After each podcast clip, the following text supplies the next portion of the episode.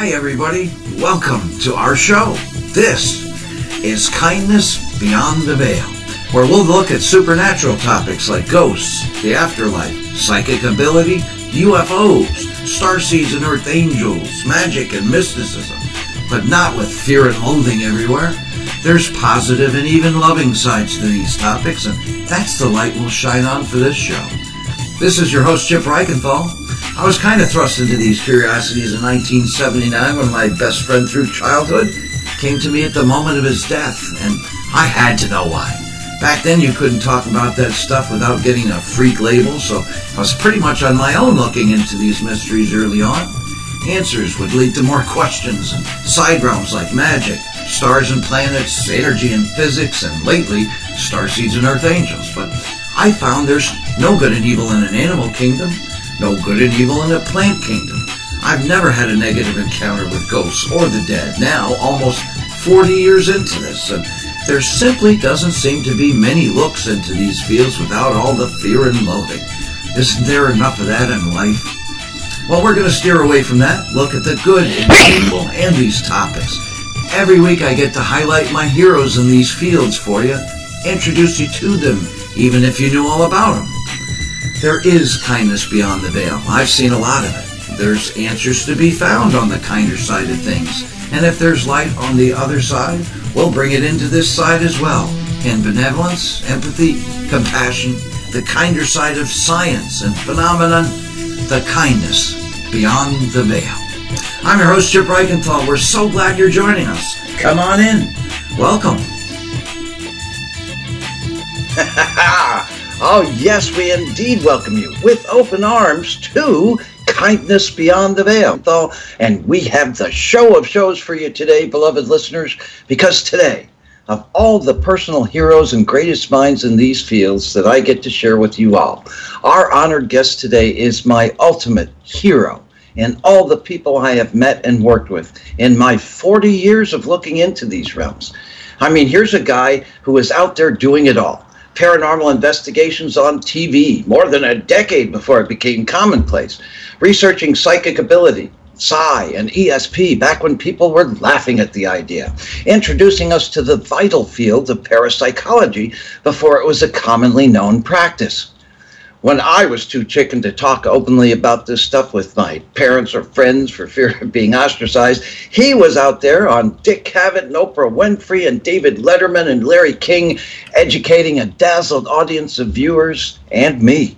And finally, about 10 years ago, when I was working in films out in Buffalo and Niagara Falls, playing a soulless mutant in film, one of the cast members came up to me to tell me that this man right here with us today was doing a lecture at a college in Buffalo. And I almost cried. I was that excited.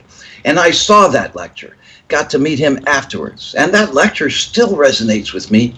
And that meeting was one of the most exciting times of my life. And he's been on other radio shows of mine that I have hosted, but this is his first time on this one. And it's again a proud moment because I get to share his insights with you all, beloved listeners. And it's a great day here.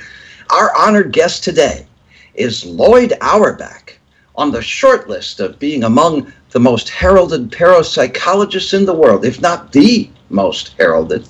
And Lloyd's take on the things that we cover here all the time ghosts and spirits, telepathy, telekinesis, mediumship, past lives, channeling, even psychic espionage will stun and surprise you.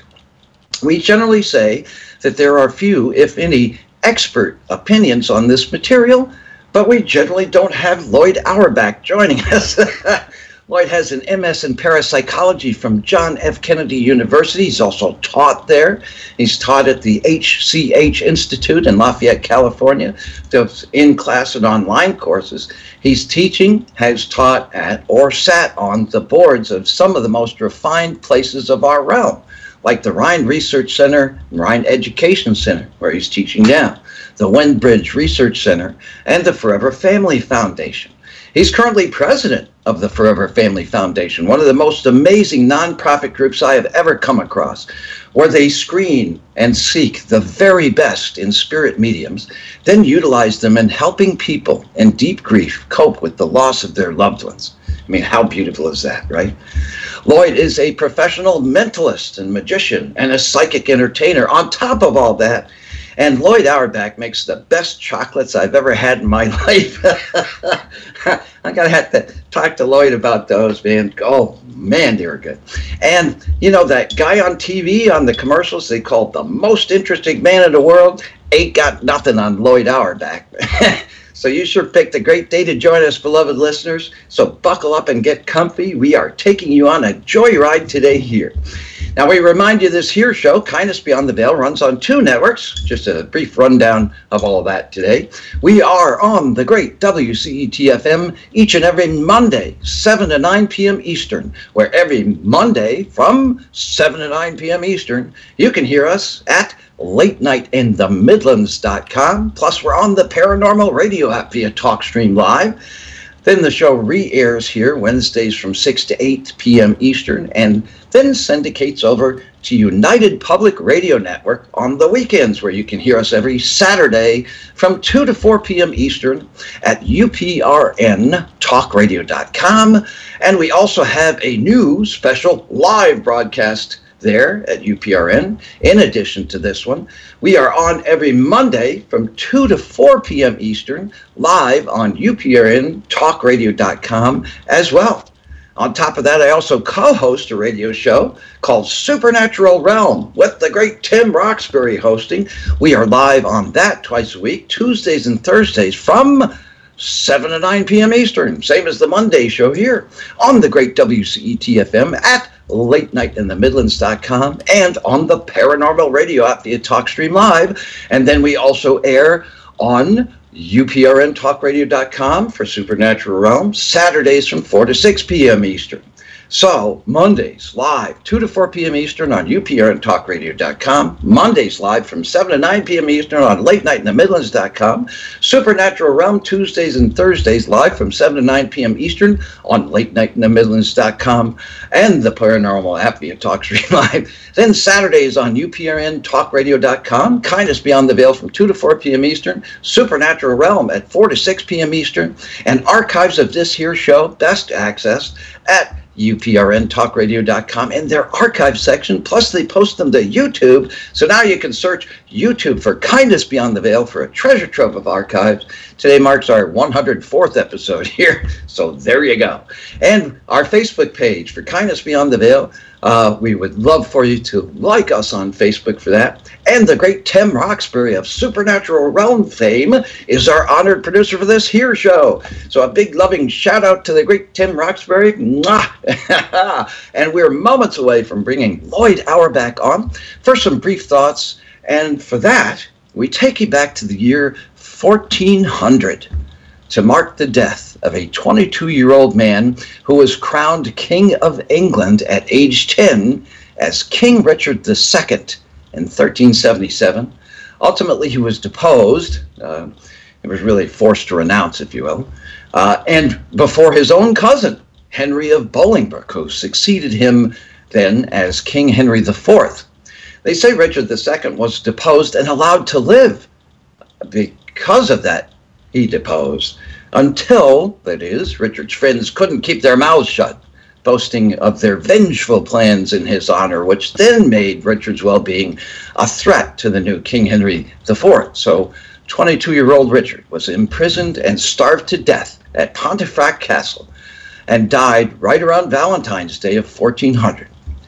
And 195 years later, in 1595, these words here from William Shakespeare would artfully express not only what we do to our kings, but how death sits at their court with them.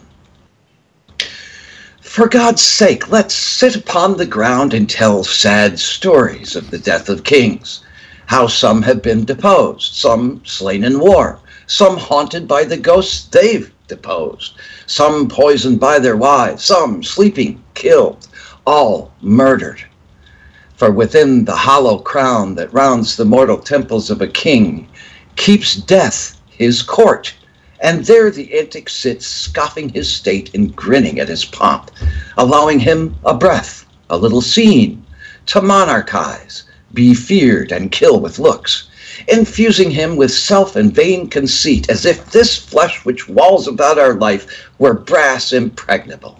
And humored thus, comes at the last with a little pin, bores through his castle wall, and farewell, king. Cover your heads, and mock not flesh and blood with solemn reverence. Throw away respect, tradition, form, and ceremonious duty. For you have but mistook me all this while. I live with bread like you, feel want, taste grief, need friends. Subjected thus, how can you say to me, I am a king? Yeah, there's some ghosts mentioned there. but the reason I selected this particular artifact today has more to do with how we treat our famous these days, those we build up as celebrities, movie stars, recording artists, and the like, failing in a way to see them as like us on any equal footing, and trading what we used to present as a mindful distance that now has devolved into breaking them down to levels exponentially worse than where we built them up. Second week in a row, I feel obligated to comment on the effect of too much information available to us now. If you're not sure what I mean, just take a deep look into the eyes of a, a Britney Spears or a Kim Kardashian. Perhaps it's that element of mystique that's gone by the wayside, or the fact that any of us could hide behind some avatar now and redefine personal cruelty that's part of it anyway. The other being that perhaps we really don't understand what it's like to lose one's right to a private life because of a job. Or imagine what it must be like where every single thing they say is left for others to comment on or decide what is right or not, worldwide, minute by minute. Hard enough just being social as a nobody. even then, you never know from week to week what somebody will object to viscerally that they were fine with the week before, you know. Just on my mind today, because I'm sitting here with somebody I've idolized for most of my journey in these realms, who I would rather have valued time with than I would a favorite actor or recording artist. And the great thing about my job is that I just talk to people that have done the important work. they do all the work I talk. I get to be a sponge with a cherished listenership in mind, of course, and nobody's tearing me down for that. Yeah, I've had buddies of mine in the paranormal and psychic realms in the last month or so. We've been talking about the state of our realms. And I'm not sure that we go out of our way to tear our heroes down in this realm. I get the honor of saluting mine, but perhaps we're too busy going after each other to attack our heroes. so maybe it's not quite like that in our realm. I'd love to know what Lloyd thinks about that. He's been high profile for decades now. I do remember, perhaps correctly, that when the realm really started catching on, where it almost suddenly became okay to admit that you too were interested in ghosts and spirits, that the shows they were featuring then that brought this sudden shift about featured amateurs Joe everybody's, you know, plumbers or headbangers trying stuff out, learning on the spot. And suddenly there was none of these shows, none of them calling for an expert opinion. And I know I felt oddly affected by that. Would love to get Lloyd's take on that too. I, I mean, look, it's a nice, peaceful, happy world in Chip's brain, even when life comes a calling and, uh, you know, I, I revel in the fact that I'm not famous. Known, maybe, but not famous. Works for me. but there is something, beloved listeners, something absolutely beautiful about mystique. And I wish there was a bit more of that and a lot less cruelty in our approach to famous people. Hey, you know, I've met a lot of famous people in my magical life. And to me, I would share with them the real magnificence of what their art has given my life, my special memories. Even with that said, I feel the same about my friends or the people in my life. My life is greatly enhanced by the magical people in it. And you reach a certain age when you know it's at very least half over one's time on the earth. So you get to see things as though, over time, maybe the last time, and you really come to cherish them. And in a rather bitter world that is on the cusp now of the holiday season, maybe we could all have that frame of mind. Treat your days as though they're among your last, so you can see ever brightly the magic in people. Maybe we can all try that this year in a holiday season that this time around ends with the start of a whole new decade. That's magic, right? It is for me. And that becomes especially true right now because I get to introduce you all to my mentor, my ultimate hero for the entire tenure of my years looking into the magic of these realms, the decades, and to get his take on all the things that fascinate us. So, ladies and gentlemen, please give a warm and magical welcome to the Lloyd Auerbach to Kindness Beyond the Veil. Hello, Lloyd. Welcome to Kindness Beyond the Veil. How are you today? Doing fine, Chip. Thanks very much. Ah, you know, it's it's great to reunite with you. yeah, I just hope I can I can live up to your introduction here. Well, you you have. I mean, to, look, I, I mean, there has really been no brighter spot in in all these years that I've been searching for answers, you know, than you. And and not only your works, you know, before I actually got to meet you, but meeting you, you know, seeing you speak, um, you know, hanging out. Uh, it's one of the greater joys in life, and. Uh, you've already uh, met that mark, you know. Um, Thank you. Thank but you. I've always found over time, though, that your takes on things are uh, interesting, uh, dazzling, and sometimes different than I thought they would be. And, and so I'm really glad that I get to uh, share your insights with our beloved listenership today. You know, I'm going to kind of break a rule here. because I never asked the old, uh, you know, well, how'd you get your start kind of question, but I want to rephrase it in terms like, you know, I got pulled into the realm of uh, paranormal and psychic and everything really that encompasses all that because my best friend through childhood appeared to me at the moment of his death and that was like in 1979 you couldn't talk about that stuff i couldn't tell my parents couldn't tell my friends you know, a lot of people that I've seen in paranormal and parapsychology realms um, didn't just wake up and say, you know what, I'm going to go ghost hunting today. it's usually more like ghosts chose them than they chose ghosts. Uh, when you first started looking into these realms, uh, and this was a while ago, of course, what propelled you uh, to do it? Well, actually, it was not a psychic experience at all, um, and I I started really looking into it seriously. Um, probably when I was about 12 or 13 years old.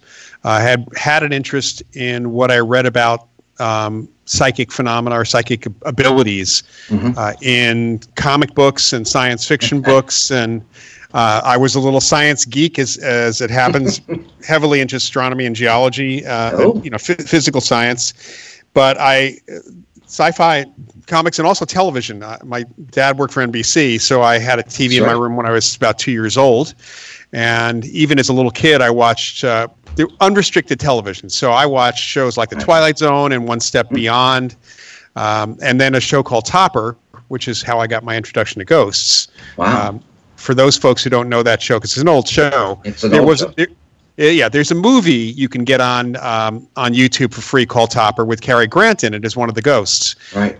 And the show was based on that, and they're friendly ghosts. In fact, they're fun-loving ghosts. so it, it uh, had a, I had a very different exposure to ghost stories early on than certainly horror films. Although I watched a lot of monster movies and horror films as a kid, also. Mm-hmm. Uh, so I got propelled to the library when I was 12 or 13 because I heard the term parapsychology on a TV show called Dark Shadows. No kidding. Dark Shadows. I remember yeah. Dark Shadows. Yeah. It was yeah, like a soap opera at that it time. was it was a daily soap opera featuring a vampire and eventually how werewolf and parallel worlds and psychics and all sorts of stuff. Right. Um, uh, and it's uh, so I went to the library looking for books, and I found books on parapsychology by my predecessors, uh, J.B. Rhine and J.G. Pratt and Gertrude Schmeidler, and a number of other researchers in the field of parapsychology, and was fascinated that there was an actual science there. Mm. And that led me to talk to a couple of my teachers in, in the school, my junior, senior high school. And I ended up starting uh, when I was in my kind of, uh, I think I was in 10th grade when we started the, cl- the club. We started a parapsychology club wow. with, this, with the help of the physics teacher and the earth science teacher. Oh, wow. So, so I, I got lu- I got lucky. I got to meet some New York area parapsychologists, some well-known ones who became my colleagues later on, wow. and I it just kept pushing me in that direction. Let's just say the universe made me uh, made a track for me. Not yeah. a not a financial track, not a financial track, but a track, but a track nonetheless. Yeah, but you, you were really born to do it, you know, and it, it's nice yeah. to to to kind of know inside that you know that you were really created for this. I'm jealous though because you know, uh, I mean, I I was uh, a geek here and there, you know, throughout my high school career, but we never had uh, any you know cool physics or instructors that you know would, yeah. would talk about that sort of thing. You, I mean, you couldn't talk about it with anybody. It, it was so frustrating when I had this experience and I couldn't tell anybody, even my buddies' parents. You know, mm-hmm. who it took me ten years to finally be able to tell them they were in such deep grief and they were very traditional in their religion so they wouldn't have bought any of what I was uh, coming to them with. So it took over a decade before I could tell them, because he had been brain dead. You know, he was in the hospital, uh, kept alive through respirators, you know, until his parents had to do the impossible trip, going all the way across the country, in essence, to unplug him. And they didn't know like I did, that they gave him the thing that he most wanted at that time. You know, it took 10 years to do that. That's still a, a kind of a sore subject with you know. So yeah, I, yeah. I had nobody. Uh, but, and, and it added to the fascination when I would see you on television, on, on some of the daytime shows and nighttime mm-hmm. shows. And you were like, had all this MacGyver like equipment. well, doing you know ghost uh, ghost hunting, and I think it was uh, I think I saw somewhere that the movie Ghostbusters in 1984 really kind of helped your career along.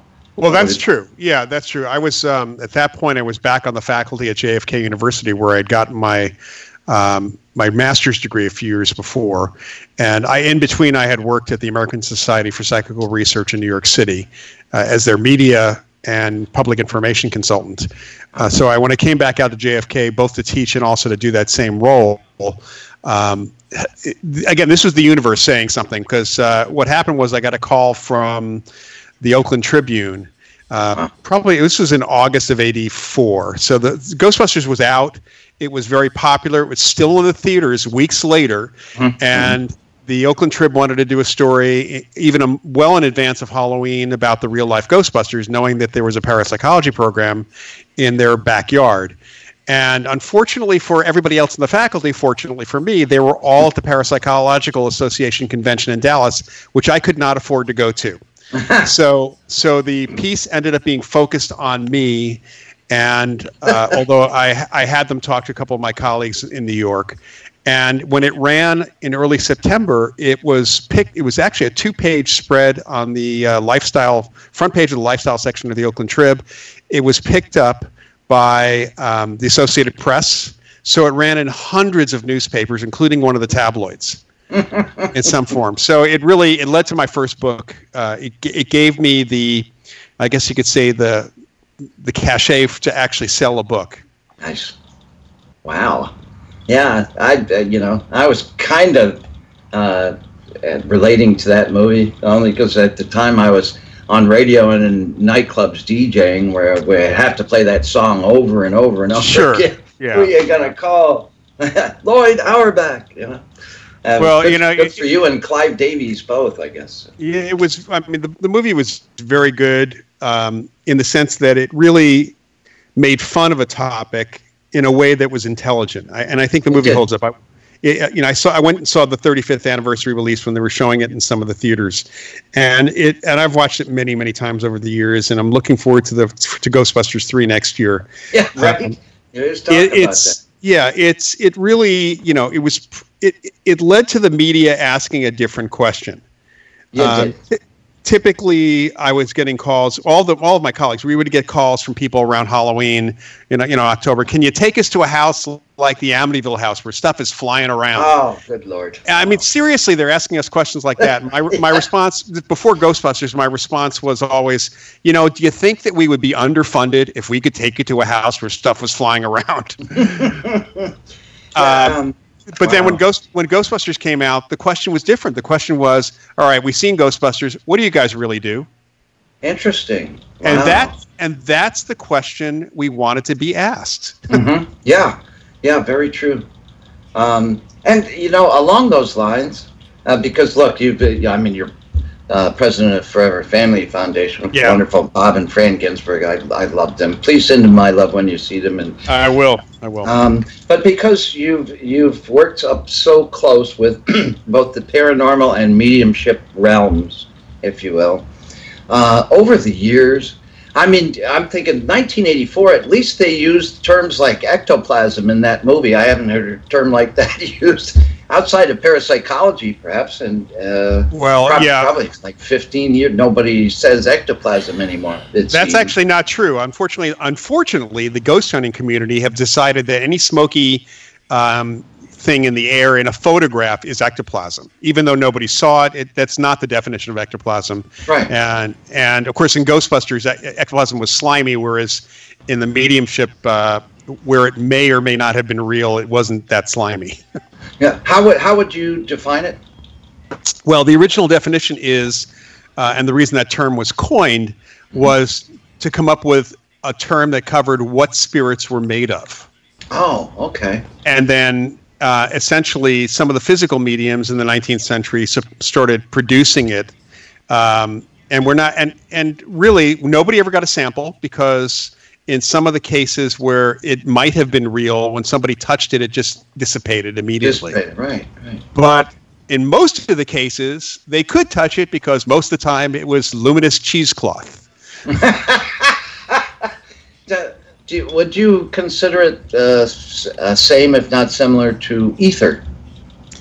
Well, I mean, the ether was, according to the 19th century physicists, was the substance of the universe, which propagated light, and it was kind of like, you know, it's what everything, what what space was made out of, Mhm. and you know, um, we we then learned that space was a vacuum. Of course, we now know space is a thing. Right. So, so um, it's hard to, to use that term in any sort of scientific context. Right. Especially considering how, how far physics has come and astrophysics and, and things of that nature uh, in, in this day and age, and our, our understanding of it is so different. There was there was one case I worked on once. We did see a mist. It was one of these overnight things. We had left the premises but kept camera on. And there was this mist that filled up this room. I, it's the only time uh, and the only time since I've ever seen anything like that. I didn't really know how to define it, and I didn't know if it. I, it I, I wouldn't call because it. uh, nobody. Yeah. If, and it, it, the question is, did somebody see the mist actually there, or was it just on camera? it was just on camera. Yeah, so it's it's really difficult to know um, whether or not that was really some Something. spirit something something affecting the camera, the spirit affecting the camera, um, or whether there was actually something in the air. It certainly wouldn't have been something uh, that if it was infrared, it's entirely possible there was moisture or something else happened. You know, one, one of the one of the things we do in my field is um, well, first we don't debunk cases unless we're talking about fake stuff Right. we we go in and look for explanations and mm-hmm. even in the best cases i mean even in the cases where i'm positive there's an apparition or some haunting phenomena or even poltergeist phenomena where there's physical stuff happening we find elements or events that are reported by people that are that have an explanation mm-hmm. Yeah. So, so we have to actually not only look at the overall case, we have to look at each individual event as it's happening or after the fact. Yeah. No, you really do. You have to tick all the boxes, and and you know, I mean, uh, paranormal investigations I've been called to because people are experiencing certain things. You have to leave whatever beliefs you have out the door. You know, you you come in and you have to tick all the boxes, and you have to Right. have some skepticism in you so you don't rush to judgment or try to uh, relive some self-fulfilling prophecy of what you think is happening there because that has nothing to do with it. It's you know whatever ends Right. up that you find is is what it is. Um, do you I, I have to ask because you know look uh, we we talk an awful lot about the, the TV shows of this day and age. A lot of them with uh, you know demon or devil in the title. Yeah. uh, it's there's a lot of uh, the, the fear proponent you know is really milked and milked. But uh, beyond that it doesn't really teach good uh, investigative form and procedure No.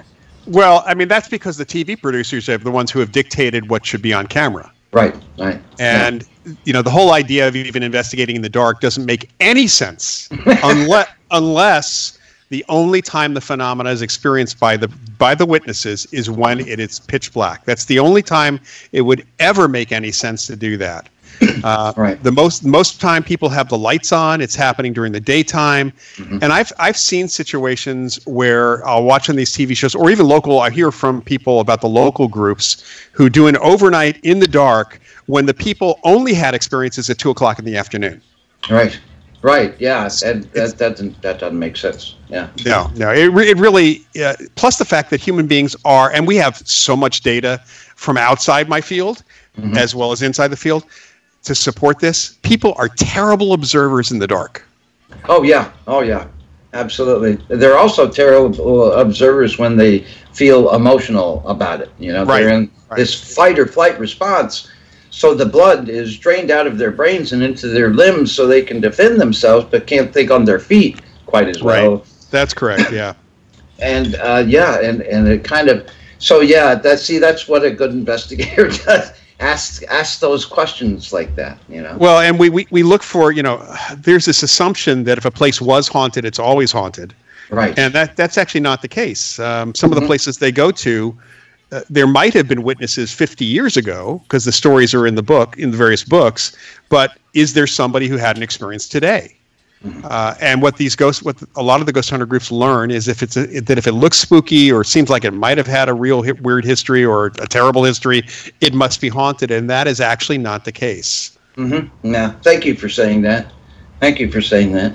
I was always uh, disconcerted also with uh, uh, some other investigators, not all of them, of course, but some who maybe don't realize that they're a little bit uh, intuitive more than they realize, and they Mhm. might walk through this pocket of energy uh, that, let's say, best case scenario, uh, is the energy of the suffering of another, you know? Yeah. uh, somewhere in the past. Well- and they automatically say, oh, I think there's something bad here. You Right, know? and and there there is in the same sense that if you watch a horror film, you had you had a negative experience watching the horror film, Right. Uh, or if you watch a really bad movie, you had a bad experience watching a really bad movie. Been through a lot of those. Yeah. Yeah, so so it is the case that human beings seem to leave emotional impressions and other impressions behind, what ghost hunters like to call residual hauntings. We just call them hauntings or place memory. And some of that is historically verifiable, and that's the cool stuff. But it doesn't have any intelligence or consciousness to it. It's just a recording. And the emotional stuff um, is, you know, we experience it viscerally. We because we're all a little bit psychic Mhm. and we experience that stuff and to interpret it immediately as there's a dem- demon here or something really evil is is not only bad science but it's just stupid It's, it's bad form because Yeah. it it kind of eliminates any possibility of unconditional communication if there were some sort Somebody of there. communication to be had. Yeah. right right It, it, it kind of sets a tone that distances oneself from the interdimensional world, if you will. And uh, yeah, and, and thank you for saying that too. Um, I, it, just out of curiosity, uh, because one of my pet peeves, and I want to see if uh, if you feel the same way or if I, I'm thinking on a ridiculous level. Because you'd be the one to tell me. I like I like getting spanked when I need to get spanked. That's how we learn, right? Yeah. there are some places that make novelty of uh, certain people in history that they have uh, places you can investigate where these people lived and Right. maybe come in contact with the spirit of this person. They're usually notorious people, and uh, whether rightfully so or not. But you know, to me, it's almost cruel to the energy of that person and spirit to you know make novelty of the suffering that they en- endured in life and perhaps still have to kind of repeat a little bit with all this living energy there to make novelty of them that Well, always we- bothered me. Does that yeah bother you I, it does it, it really depends because in reality we make you know we we have um, vilified people in as being villains or evil or bad and, and you know sometimes that's a lot of times that's actually deserved and sometimes it's not deserved. Right. uh, and the, when you talk about the energy they leave behind you know it's a recording and as a recording it doesn't have any relationship necessarily any more than the tv shows that i put up on youtube have a relationship to me other than they're fun to watch right so Okay. they don't affect me you know people watching them and cursing at them if they don't like what i have to say um, doesn't affect me personally at all uh, and it won't affect me if i you know when i when i join the spirit world so to speak Right. so it really is whether or not um, they feel you know in the in whatever the afterlife is whether they feel like they are you know they don't like what people are doing. Right. And and what we hear from mediums like the mediums the certified mediums for the forever family foundation is mm-hmm. they don't care. They really don't care. Mm-hmm. It's it's not it, they care more about their family or the people that they were directly involved in mm-hmm. with uh, when they were alive but they really don't care about that sort of thing. Yeah, it, it seems as though a thousand little mini judgments are whittled into this one bottom line. They want those that survive them to be happy and healthy. Yeah, most people do. I think there are some people who go on. Certainly, initially, um, hu- human beings are human beings, and uh, sadly, bullies stay bullies for a little while. At least you know if they stick around here instead of moving to the other side.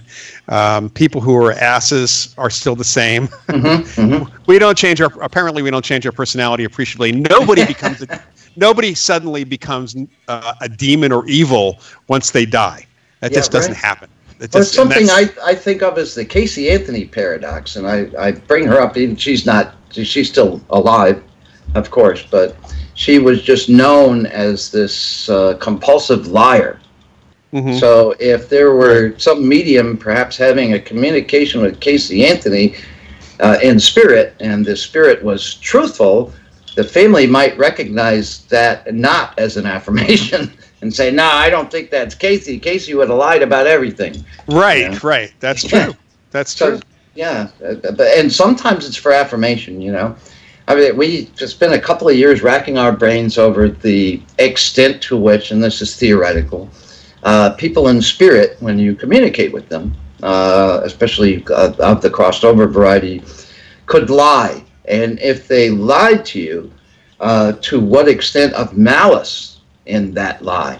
You know what I mean? Uh, I mean, white lies like you don't look fat in that dress, you know, are generally lies that, that protect Right. yeah, the dignity or esteem of people, you know, but there are malicious lies that are insulting and uh, aimed for discomfort. Uh, but, Yeah. We don't. We don't. You know, at least the mediums I've spoken to over the years have not have, have really pretty much said that people, when they die, they're confronted with the with the things that they did in their lives. I mean, that's as one of them put it. That's hell.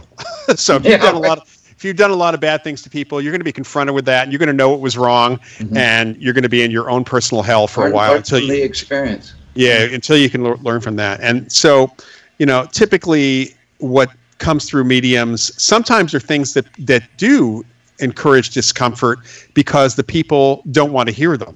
Mm-hmm, Not because not because they're lies or not because they're malicious. It's just like Right. you need you need to hear this. You know, you need you need to get off your ass and go get a job. Right. yeah, that's a loving truth, especially Yeah, if it's, right. it's correct, or, you know, or accurate. Yeah. And yeah, like you said, people don't want to hear the truth, you know.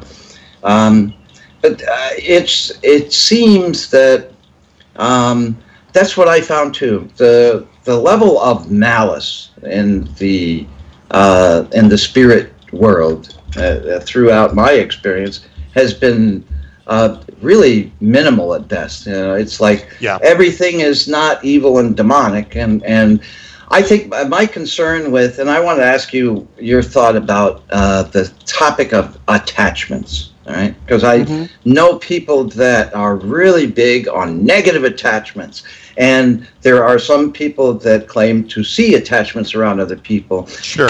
And so you have somebody that says, "Well, my life sucks." Uh, so, aha, it must be because I've got some demonic attachment or negative attachment. And my concern is that it takes the personal power away from the individual. Yep. Yeah, Right. it does. And and what we what we see what what people call attachments, and I I've worked with people who deal with spirit releasement therapy through oh. hypnosis. Okay. and also psychics who've been involved in this sort of thing. So let's say that you're a drug addict or an alcoholic, and your life is not great because of those one of those two things, and suddenly things seem to get a little bit worse, and you seem to be more interested in getting in drinking more or taking more drugs, and somebody tells you you have an attachment, a negative spirit attachment. Well, that spirit was somebody who probably had, was a drug addict or an alcoholic when they were alive, and they are attracted to you because of the problems that you have. Have and yeah now And, yeah. and they're still and they're still an addictive personality when they're dead. Mm-hmm. So all they're doing is re-experiencing what you did, but now it's a codependent relationship. yeah So the very fact that they're there with you, whispering in your ear, drink more, take some more drugs. Mm-hmm. Um, that's not that's negative, but only because you were negative to begin with. right. yeah, that's a very very good point. Yeah, That and there's two. There's you know, and there's a couple ways that people deal with it. One is through hypnosis uh, to deal with the spirit that way. The other is by recognizing that you need to take personal responsibility and clean up your act, and that also deals with the situation. Yeah, 'Cause it, now- it, it creates this defense mechanism that you can you can blame because your life sucks. It's not Right, because right. you're not taking the steps that you can take as a, as a person to make your life better. You know, to do the work, to, to Right. set goals. You know, it's just you can sit there now. It's kind of like that whole law of attraction thing that they took this wonderful universal law and basically said, you just believe it's already happened, and there you go. You could sit there and fantasize that you're going to get a check for six hundred dollars, and lo and behold, there you go. That's And if you don't- and- and if- Right, and if you don't get it, you might think somebody cursed you, and then suddenly your behavior changes because you believe there's a curse around you, Right. and and you drive everybody away because you think that somebody in your in your circle has cursed you. right? Yeah, and You know- know, you know I, I just see it a lot. You know, in social media, people that are absolutely convinced that because they're they're one for ste- uh, one step forward, two steps back, or they're you know, or they just keep getting hit with one lesson after another after another. That it's some attachment or some negative entity Yeah. that's making this happen. Now, you, you have to. The one thing we lear- we have learned in parapsychological work is that we have have more power. First of all, we living people have more power than the dead. Right? Much much more power than any spirits at all, provided we recognize or accept that we do.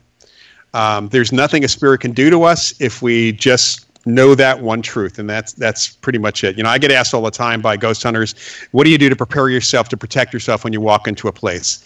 And I just usually tell them, "Well, I'm a Jedi. I don't have to worry about that unless I run into a guy with a, a red lightsaber." Right? Um, I, I- I do not, I mean, firmly do not believe that there's anything that they can do. And I've seen situations where people freak out when I've been there. And yes, you know, there's a psychic with me who says, yeah, there's a spirit, but these people are freaking out for no particular reason Right, other yeah. than they're sensing the spirit and they're going to cause some problems for themselves. Mhm, yeah. uh, So they- we have we have to recognize that we're the powerful ones. We also have to recognize that sometimes our thoughts, our unconscious thoughts, do get turned into actions, Mhm, and mhm. that's through mind over matter psychokinesis. Mhm. So yeah, it is. Speaking of mind over matter psychokinesis, uh, and I, um, the topic of poltergeists yeah, uh, comes up where more often than not, at least in, in the experiences uh, of uh, that I've had as an in, in an, an investigative capacity, right? Because we don't have poltergeists around here because I know I'm stronger than they are. They're not going to bother themselves in my house, you know. Well, but often it could be the living people, somebody, especially somebody right. maybe post-adolescent. So, so, so this is a definitional issue. Okay. Um, and the way we define it in the, it's interesting, the way we define it, this is a cultural issue also. Mm-hmm. In the U.S., when there is a, what we label a poltergeist case is a situation in which there is physical activity, but no signs whatsoever of an apparition or haunting activity. So we label that recurrent spontaneous psychokinesis. It's from the living. In the UK, they have they'll take they use the term poltergeist for two things. One is the living agent stuff, and the other is an apparition or ghost who is actually doing physical things also. Mm-hmm. In the US, when an apparition does physical things, that is just simply the apparition using psychokinesis.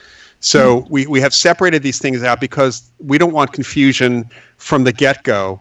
It's either living agent PK or it's dead person PK, not you know lumped together. So there are but, no entities. Even the dead person PK could That's, extract some of this extra energy from the living to make these things happen. We, we don't think so. We don't think that that's that's actually what's going on at all. Because we also don't see living people pulling energy from other people to, to do PK. It's not it's not about that. Okay. Uh, it's it's uh, and there's also apparitional activity that's physical that when no people are around.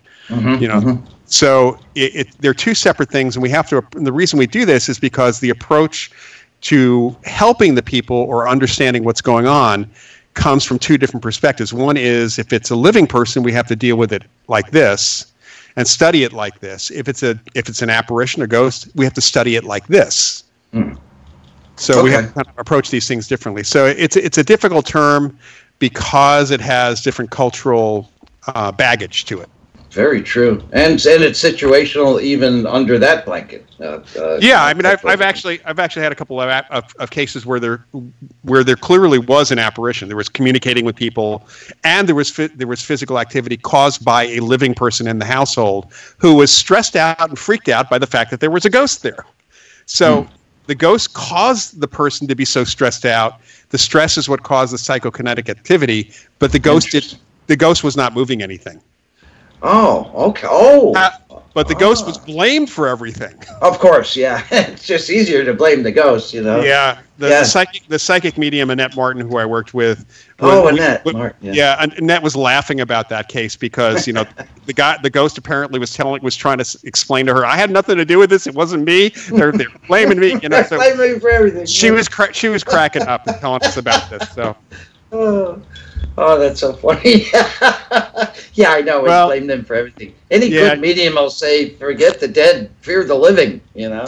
Well, that's right. You know that that's the thing is people. You know, are you ever afraid when you go into cases? And other than the safety, you know, I don't go into a lot of rotten buildings because uh, number one, there are no witnesses, and number two, there's a sa- physical safety issue, and yeah, even an, even an environmental issue. I mean, there could be black mold. There's there's some other things. Oh, all sorts of things. Yeah, and yeah. I've gone into places like that. You know, they give you the surgical mask, but that doesn't really stop anything. And and my no, biggest no. fear was like spiders and rats and things like I that. I have a problem. Yeah, I have a problem with spiders too. Um, but I otherwise I'm only afraid of living people because ghosts right. don't carry, ghosts do not carry guns and knives. Right, that's true too. yeah, very very well said. Um, yeah, I I um, I got okay. Um, you mentioned apparitions, and I wanted to ask you uh, if you have a, a, specific take, or if there is some uh, going theory that you uh, buy into more than some of the other theories about. And let's take an apparition uh, first because an apparition is something that a, a group of people can see if they're there right. when it happens and agree. It's not like a mutual hallucination. It's it's, it's something that non-local that appears in our local space-time.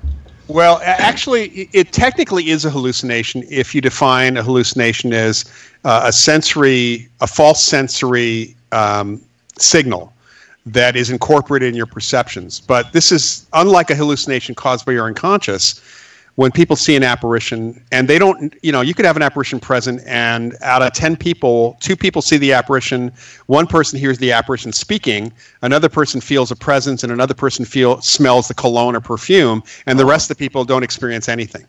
Because what's happening is they're getting information from that consciousness that's there, and and how they process that information could be visual, auditory, kinesthetic, could be a number of different ways. How so you tying in potentially neuro linguistic programming into this? No, it's not NLP. It's it's directly think of the signals being beamed directly into your head, but your receptors are visual or your receptors are auditory or a combination of those different things. Your okay. your perception experiences things. So for example, I get asked all the time if I've ever seen a ghost, and the answer is no. I've never seen a ghost.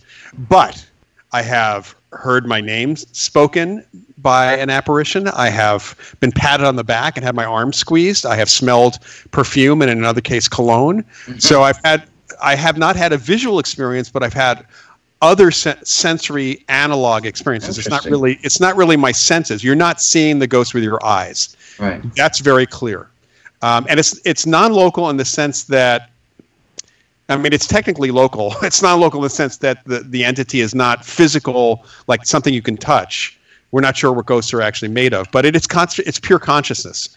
And what people actually see is interesting because in some instances, well, first of all, people see clothing on the person, which you know, unless there's a, an ectoplasmic department store, I don't think that's happening. Um, it's a signal that is broadcast and think of it as the signal or the image that that person that dead person has of themselves so most apparitions look healthier than they did when they died oh, when they died sure yeah. they have clothing that they can change and that is wow. and then we've had we've had cases on record where there are people in different parts of the room who all see the apparition facing them even though they're in different corners of the room looking towards the center Interesting. Because they're getting the signal, they're getting the video signal, right? Basically, and the so video it, shows them facing them. So it's kind of like tuning into a radio station. I mean, a lot of mediums describe their process yes. yeah. thusly. You know, it's it's like tuning into a radio station uh, well, as a metaphor, yeah. where you have to raise your vibrational energy and they have to reduce theirs, so in between the two can meet. Or, or however you want to phrase it, it's it's it's tele- purely telepathic. It's purely mind to mind. It's not necessarily language based, um, which is why different mediums interpret different things or get different signals on this. Um, I ha- I work with several people who, uh, in fact, we just had a case yesterday where they each have they each pick up spirit energy or spirits differently, but when you put it all together, you get a great great picture of what's going on. Right. Wow and and it's very interesting that you phrase it that way because if it's a it's a telepathic kind of communication oh, that yeah. takes locality or non-locality out of the mix yeah it's it's uh, you know uh, years ago i did my first investigation with a place called the moss beach distillery restaurant just south of san francisco i did with a japanese medium for japanese tv wow. and at one one point during the session the um, the shoot she sat at a table um, and started talking to the empty chair across from her. She said the ghost was sitting down and having a conversation, and she's speaking. the, the medium is speaking Japanese, you know, because we are shooting a Japanese TV show. But she's speaking mm-hmm. Japanese, and I, I was prodded by one of the production people to, to ask her the question that was that I was I wanted to ask for the public, which was Mrs. Gibo, does the ghost speak Japanese? And she played it straight and just looked at me like I was an idiot. and she said, I'm only speaking out loud for the cameras. Wow. This is a mental communication. It's beyond language. And I've heard the same thing from medium after medium after medium over the years that their communication is mind to mind. It has n- the only reason they're even saying anything is for the live for us, the audience, not because of them. They don't need to say anything otherwise. Wow. That's it. So I mean, that just mind blowing. Speaking of mind blowing, there was something you brought up in that lecture that I mentioned in the introductory segment when I saw you. Uh, it was uh, somewhere near Buffalo or Niagara Falls. Mm-hmm. But in that, you had the audience uh, try something, a mind exercise, when they closed their eyes and uh, pictured so, uh, so I can I can do that. Yeah. So yeah. if the audience, people listening, will close their eyes for a moment and get yeah. a picture, just picture themselves Unless you're driving, of course. unless you're driving, yeah. If you're driving, do not do that. do it later. Yeah. Um, but but if you get a picture of yourself, just get a good picture of yourself in your head, and then when you open your eyes, just think back on that picture you had of yourself. And there's two things. Number one, I uh, think about the clothing you were wearing. What were you wearing? Uh, number two, did you see your the bottom of your legs and your feet? And what I found, just and I've done this that kind of exercise for thousands of people at this point. It's the majority of people when they picture themselves. First of all, they look better than they do. yeah, yeah. Right now, that's I mean, how I picture myself. All the yeah, I mean, I I have hair, so you know, uh, on top of my head. Uh, so there's that. But but really, we picture ourselves only to a certain point. Most people picture themselves to either right above or right below their knees. Mm-hmm, mm-hmm. And interestingly enough, a lot of apparitions are seen only to right above or right below their knees. They're not right. seen with.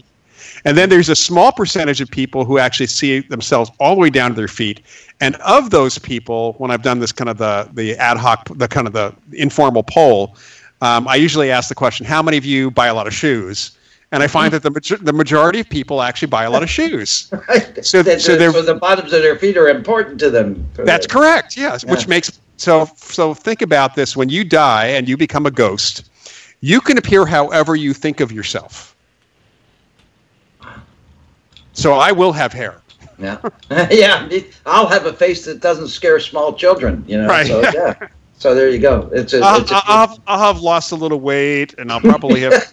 I might even have a six pack. I don't know. I have to think about that. hey, that's what I'm going to think about now for the rest of time. You know, so yeah, yeah six pack. For, um, all right, I, am going to jump to kind of an unusual place, but uh, you know, we only have you for so long. Uh, we're gonna we're gonna take a break in a few minutes, so you know you have some room to unwind.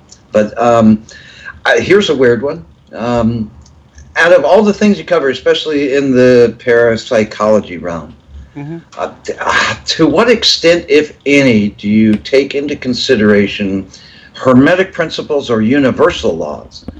You know, I, I, it's just for me personally, and I, I don't know if that, uh, that's, that's you personally too. Yeah. Uh, I see if you want, if you want better answers, you know, if you think in terms of the universal laws, rather than the you know the general principles or standard model or whatever you know sometimes it, it at least excites better thought you know processes yeah I, I think that you know we've talked about that in my field occasionally um, most of us don't consider that when we're doing our studies because we're, we're trying to do controlled studies in the laboratory okay. or we're, we're trying to do you know more human human type stuff when we're dealing with investigations mm-hmm. so I think that comes for people looking at the evidence and then seeing how that fits with universal laws.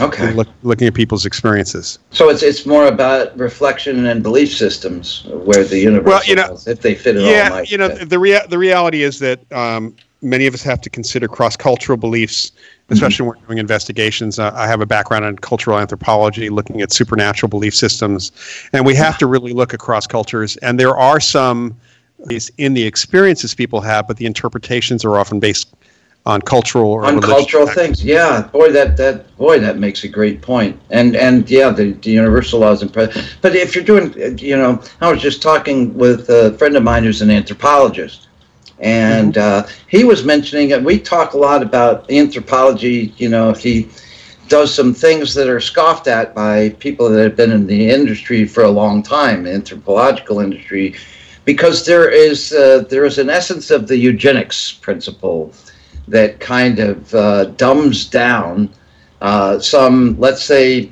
a, a, a, skeleton that is considered giant, quote unquote, mm-hmm. that is more likely to be indigenous or of indigenous culture uh, than it would be, let's say, European. But there is a eugenics kind of uh, taste throughout the anthropological realm which kind of almost forbids, uh, you know, anything from what they might consider or think of as a lesser species to be a part of these results. I think that that depends on the anthropologist. I had really good and good professors at Northwestern, and one of whom this is back during the time that Eric von Daniken was doing all the ancient alien stuff. Okay. And one of my professors basically said, an archaeology professor basically said, you know, this is all based on the pre- on the assumption that our ancestors were stupid. Right. And, they, and he Thank said, you for saying that too. and he said, and they were not stupid. Yeah. No, I mean they were really. I that's always been a pet peeve of, of mine too. To think that the people before us were so feckless that they Yeah. couldn't have possibly done anything with agriculture or tools or been ahead of their time with uh, anything, you know, cosmology or anything. It had to have been extraterrestrials that came down because we're too stupid to come up with stuff like that on our own. I mean, that's kind of insulting to the human race. It is totally insulting, and it's completely wrong. Mm-hmm, mm-hmm. Uh, uh, thank you for saying that. Um, but yeah, no, it, it makes sense why you know the, the way you would look at universal law uh, does. Uh, you know, and I love that you're bringing in uh, you know the cultural backgrounds and and how it really meshes. I've seen so many more cases where if people like, especially here in the states, that have there is some sort of activity going on that doesn't really mesh with what people are generally thinking of. And um, if they took the time to do some Native American history, uh, for example, and some of the cultural beliefs that Na- Native Americans had, or if curses were placed on that land in, say, the 1500s, you know, and in the midst of these uh, terrible wars or, or people that were trying to take over the land uh, with, with, you know, without any niceties, let's just put it that way, where things like that have stuck over time, you know. And I personally, I'm a kind of guy that says, that thinks there's no curse without a belief in a curse. I could be wrong about that, but it's it's really no different than you're being a Jedi and knowing that you know these things can't touch you because you've got the more strength as a living person, a living Right, energy. right, You know? right, right. Um, but I have seen that if people do an accurate history of the property, that's another one of my pet peeves. There's just not enough accurate history on a lot of these investigations. They don't take it seriously enough right, right.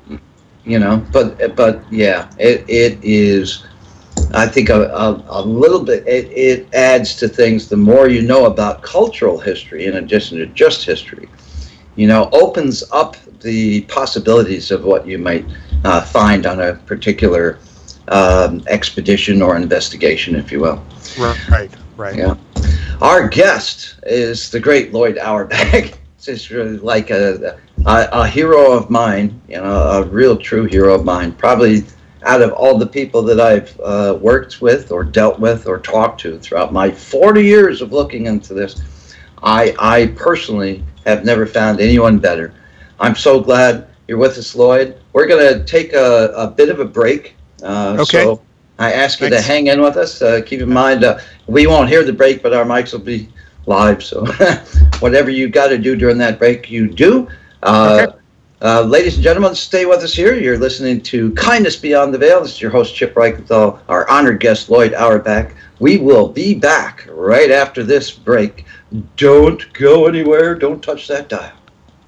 Hi, everybody. This is Chip Reichenthal. I host the show Kindness Beyond the Veil, and very proud to announce Kindness Beyond the Veil now has a special live broadcast right here on UPRN Mondays from 1 to 3 p.m. Central, where we'll show you there's aspects of the paranormal, extraterrestrial, and other realms where positive and even loving things can happen. We'll prove that to you now with a live show Mondays 1 to 3 p.m. Central, plus a new archive at 11 a.m. to 1 p.m. Central on Mondays, which just got better with two new episodes of Kindness Beyond the Veil with me, Chip Reichenthal, right here on United Public Radio Network, UPRNTalkRadio.com. Join us. All right, we are back. Thank you for hanging in with that excellent commercial break. We love our commercial breaks here. and thanks to our great producer, uh, Tim Roxbury, the great Tim Roxbury. Uh, appreciate that, my friend. Uh, yes, welcome back to Kindness Beyond the Veil. Here, uh, our honored guest today, Lloyd Auerbach, and we are talking about parapsychology, the realm of ghosts and spirits and uh, psychic ability, and all sorts of things. All right, uh, I wanted to ask you uh, this because this is just something that uh, maybe maybe you have some personal input on. Mm-hmm. Um, there were a couple like I had a buddy of mine. He lives in California, uh, Southern California, uh, right around the area where the the Manson one one of the Manson murders happened. Uh, there was a, it was noted that there was a parapsychologist, not you, but a parapsychologist remarking about the electromagnetic frequency spikes that were more prevalent there or uh, constant, if you will, than any other place that he's seen. I don't know if that means anything. Um, does that mean anything to you? And and do you Yeah, consider I- I- the role of electromagnetic frequency in an, uh, paranormal situations or investigations as anything? So uh, I think I know the house you're talking about, and the, the parapsychologist was likely Barry Taff, who's a good friend of mine. Yes. Yep. And um, you know, we find spots that have intense geomagnetic activity. This is not a paranormal thing. This is a geophysical thing. Right. And it seems that that those kinds of spots, people react to them differently. Uh, They in do. Barry's in Barry's case, he's extremely sensitive to geomagnetic fields, and he would not ever go back there to that house because he got sick every time Wow. he's been there. Um, other people have reacted in different ways, and there's still. I mean, this is still how geomagnetism affects the human brain is Mm-hmm. still uh, a relatively new thing. It's only been studied since the late 1970s. It but does you were, seem, you were studying part of that. Can I just ask, uh, since you're we're we're approaching that area, yeah. there is talk that uh, people who are um, under the influence, let's say, of uh, spikes in electromagnetic frequency might be, and you, you, you let me know if th- this is a thing or not, uh, more prone to feel like, say, the hairs on the back of their neck creep up or feel like somebody's watching them, you know, th- Well, because not because of the environment. Uh, well, yes, because of the environment, not because of paranormal situations, as much as the brain's reaction to geomagnetic or electromagnetic spikes. Yeah, I mean the geomagnetic field is a, is one part of the electromagnetic spectrum. It's a particular type of field, and there are other kinds of electromagnetic fields, including those created by power lines, mm-hmm. that af- affect us in different ways. And certainly, high static charge in the air, for example, will certainly raise the hairs in the back of your arm and the back of your neck and make you feel weird. Low frequency sound affects us uh, in ways, certain ways, um, both making us feel uneasy, but also causing us to see things out of the corner of our eyes potentially. Right. There are, are a number of both environmental and technological sources of these things that affect us in certain ways that make us come to conclusions or have experiences that we immediately label paranormal, even though they have nothing to do with the paranormal. Mhm. And because our, our minds are putting patterns in, in places where there's no real patterns. That's Well, kind of it, it's it's not only that. It's it's well. Let me give you give an example. I had a case a number of years ago where the, the family, that- which is the family, actually lived not far from where I'm living right now in Martinez, California. They had leased a house, and they suddenly started experiencing weird stuff. They had things like um, would smell noxious odors, like sulfur sulfur type odors appearing in midair out of and floating around. They would uh, get the, the sense that there were some sort of energy in the air because the hairs in their, their arms and necks were standing up. They would see shadows, fleeting shadows of the corner of their eyes. There was a room in the house where everybody felt dizzy and nauseous. Uh, they would, where we'd get headaches, have different experiences. They would occasionally see bursts of flame in midair and Wow. against the walls. So there were all these different things, and they, you know, for one thing, they contacted a few major universities here in the Bay Area, were funneled to the psych departments and told to, to come in for evaluation, even though all four of the members of the family were having the experience, which should have been the first indicator to anybody on the phone that they, this was not a psychological issue. They finally got to me because of the Martinez Police Department, who knew of me.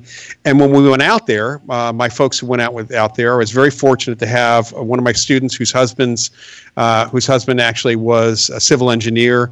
And we found things like the house was slightly off its foundation in one spot, which happened to be right underneath that room where people felt dizzy. There was uh, some optical issues going on because the room was not quite level and none of the doors and windows were 90 degrees. And think of it as a, a brain fart that was causing Okay. the um, the we smelled the noxious odor. It turned out the house was on the other side of the hill from a landfill, Oh. the Martinez landfill, and this was methane gas seeping up through the ground. Oh. And the house was also directly under power lines and was built Oh. of some materials that cause high static charge in the air, Oh. thanks to the power lines, so that the methane was sometimes catching on fire. And then the um, Oh. there was there was low frequency sound coming off the power lines that caused them to see things out of the corner of their eyes. In other words, nothing paranormal, but um, definitely not place not a place they should be living. Right. And we actually we actually helped them get out of their lease. Um, Wow. Yeah, because that's that's a health uh, that's a health issue. Oh, completely, completely. And you know, they they called the landlord and said our house is haunted. He said it's not haunted. I only built it like a year or so ago. It can't be haunted. Um, and so they didn't have the right language because they didn't have the experience of of even looking for these other things. They never thought to look on the other side of the hill. They didn't even think about the landfill Right. Uh, as But- causing that that stuff. So But it's, it's it's it's also very much food for thought for people that want to do effective investigations, especially in like paranormal. abs- absolutely. We have to, you know, w- the only reason we even started using EMF detectors, the only reason was not, it was not to detect ghosts. It was to look for correlations to see if there were changes in the electromagnetic fields in the environment, in the home, when people had experiences and when they did not. Yeah. Because it, it would explain some of these experiences based on that story that you just uh, told about. It, this- it would, it, it would, except that the other side of that is that we sometimes, not just me, but many of my colleagues have detected, depending on the devices we have, Mhm. we have detected unusual electromagnetic fields that have no source we can determine. Right. Yeah. I've seen I've seen that before, and and Yeah. uh, And and those, that makes you think a little bit harder about what's there's going some, on. there's something else going on. Um, There may be correlations to that that recording, that place memory that's there. Uh, we don't find that apparitions give off electromagnetism. They're not made of electromagnetism, but they seem to be able to to move through the electromagnetic environment and cause a, a wake, like a person walking through the water causes a wake in the water. So we do see changes.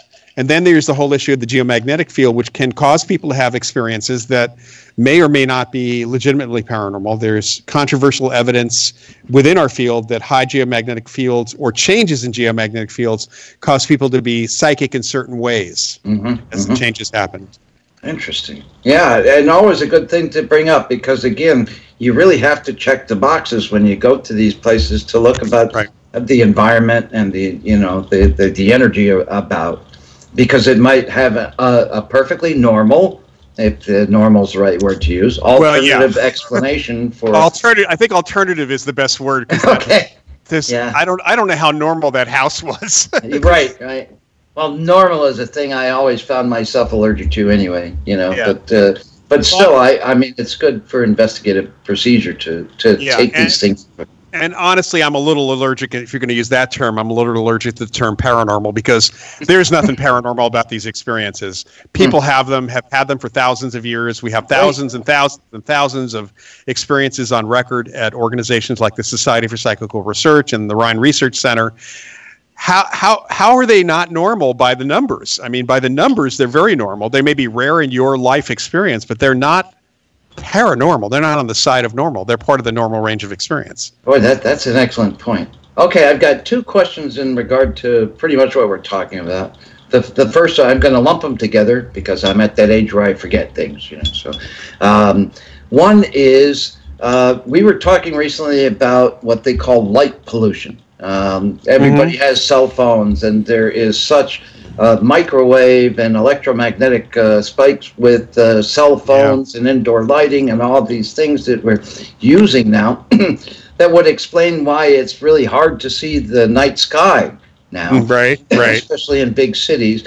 And if that kind of what I, I'll just uh, call it light pollution because it's light waves, you know, that it really affects the electromagnetic or geomagnetic energy around. With this light pollution, do, would that uh, hamper uh, our ability to do better investigations? Uh, the second thing is infrasound. Before I forget, there was Yeah. this case I think on on this Russian mountain where Yeah. People like geologists or something they went to this place. The local community, uh, tribal community, thought there was a curse on this land, and and they ended up, I think, running from something, and some some of them killed each other, and some of them killed themselves, and some of them died in really weird, unusual ways. And one of the explanations they came up with was infrasound. There was something about the sound that is underneath our uh, frequency, our ability to hear it, but it still had a physiological effect on these people. And it really kind of amped up their minds into overdrive where things could have happened. And that, like you mentioned in the uh, in that property where there was the methane and the electromagnetic spikes and everything that was harmful to the family, infrasound is something we rarely think of. So light pollution and infrasound on Okay. the, and how they might affect a setting, a normal setting. Well, first of all, I think you're talking about the Dyatlov Pass in, Mhm. in Russia, yeah, Um, which I read about about because of because I was involved in being interviewed for a show for the Unexplained that William Shatner does on the History oh, Channel. yes, yes. I did. I saw Um, you know, uh, there, I, I read about it. There were all sorts of explanations, including the potential that some of those people were killed by nat- by the locals. Mhm. Um, it's it's hard. You know, this is this is the 1950s. right. We don't we don't have any really good idea of what actually happened. Yeah, so, data's not there. Yeah, so it could have been that there was a, a an influence because low frequency sound, as a, which is infrasound. Infrasound is low frequency sound. It affects us. Our bodies are mostly water. So you've all experienced, everybody's experienced this. They're driving along and they're stopped at a stop at a light, and somebody pulls up next to you, and their car radio is turned way up, their stereo is turned way up, and the bass is shaking their car, your car, you, and everything else. Mhm, Bass, mhm. bass is lower frequency sound. We can hear it, but there's actually lower frequency than that that we cannot hear audibly. Right. And it does affect us. It can make us go, I won't say go crazy because there's really not a lot of evidence of that, but it can certainly make you anx- anxious and if it's- agitated. Mhm. agitated and you start seeing things out of the corner of your eye if it's if it's um, 17 or 18 hertz uh, our eyeballs start vibrating we start seeing stuff out of the corners of our eyes there's there's all sorts of, of elements to that and that could have very well been involved in that situation and we do look at low frequency sound as uh, in some instances as being uh, a potential uh, element of some of the investigations we do. Not always. It's it's not always the main thing. Certainly, it's, it's rarely ever that. As far as the light pollution, you know, well, first of all, light doesn't cause electromagnetic anything. Light is electromagnetism. Right. It's a form a form of electromagnetism. So is radio. Radio waves, microwaves, they're all on the spectrum. Um, but but using that analogy, uh, Tony Cornell, one of my late colleagues, who was a phenomenal researcher and investigator for over 50 years, um, and uh, in it, this is in the UK. Uh, and I, we had a little conversation at one point about this topic because with more and more of our time being sucked in by screens, uh, we don't notice. We may not. We may completely miss the psychic experiences that we have, or that there is anything around us. In fact, I'd, I'd say the Generation Z, the current generation, uh, not even somewhat millennials, but Generation Z often is so sucked into their screens that you know you can yell at them and they don't hear you. Right. Yeah. Yeah. You have to you have to text them to get their attention. Right. Yeah.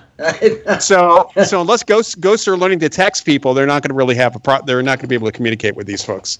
right. So it, it's uh, so the this uh, I'll just say light pollution because there, it's waves Yeah. of light, it's electromagnetic. So it may uh, have that selective attention effect, if nothing else, but Yeah. also uh, has some impact on us.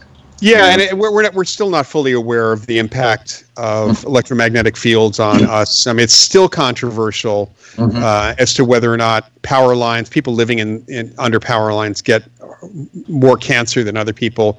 Right. There's con- there's controversial evidence about using your cell phone constantly pressed up against your head, whether that could cause brain cancer. Mm-hmm. You know, and so it's it's all very controversial, and it may it probably depends on your genetic makeup. You know, if you're true if you're genetically predisposed to having brain cancer, then that might trigger it. But if you're mm-hmm. not, you won't. So yeah. there's still a, lot of questions around how electromagnetic fields affect us. And, and right now, as they're folks are talking about going to 5G, there's a lot of controversy about whether or not this is going to be a good thing or a bad thing for us. Right. Yeah. Right. I know. I just uh, I I marvel. My my daughter went away for a year. Right. I mean, sent her to a nice school out west near you, actually. She came home sees her best friend for the first time in a year. And the first thing they do is they go up to her room and they go on Facebook together. Right. Because it's just not about the face to face anymore. well, you know, there are people who text each other from across a table or sitting down, you know, sitting yeah. next to each other. Right. And that's that is a way of having a private conversation that nobody can overhear.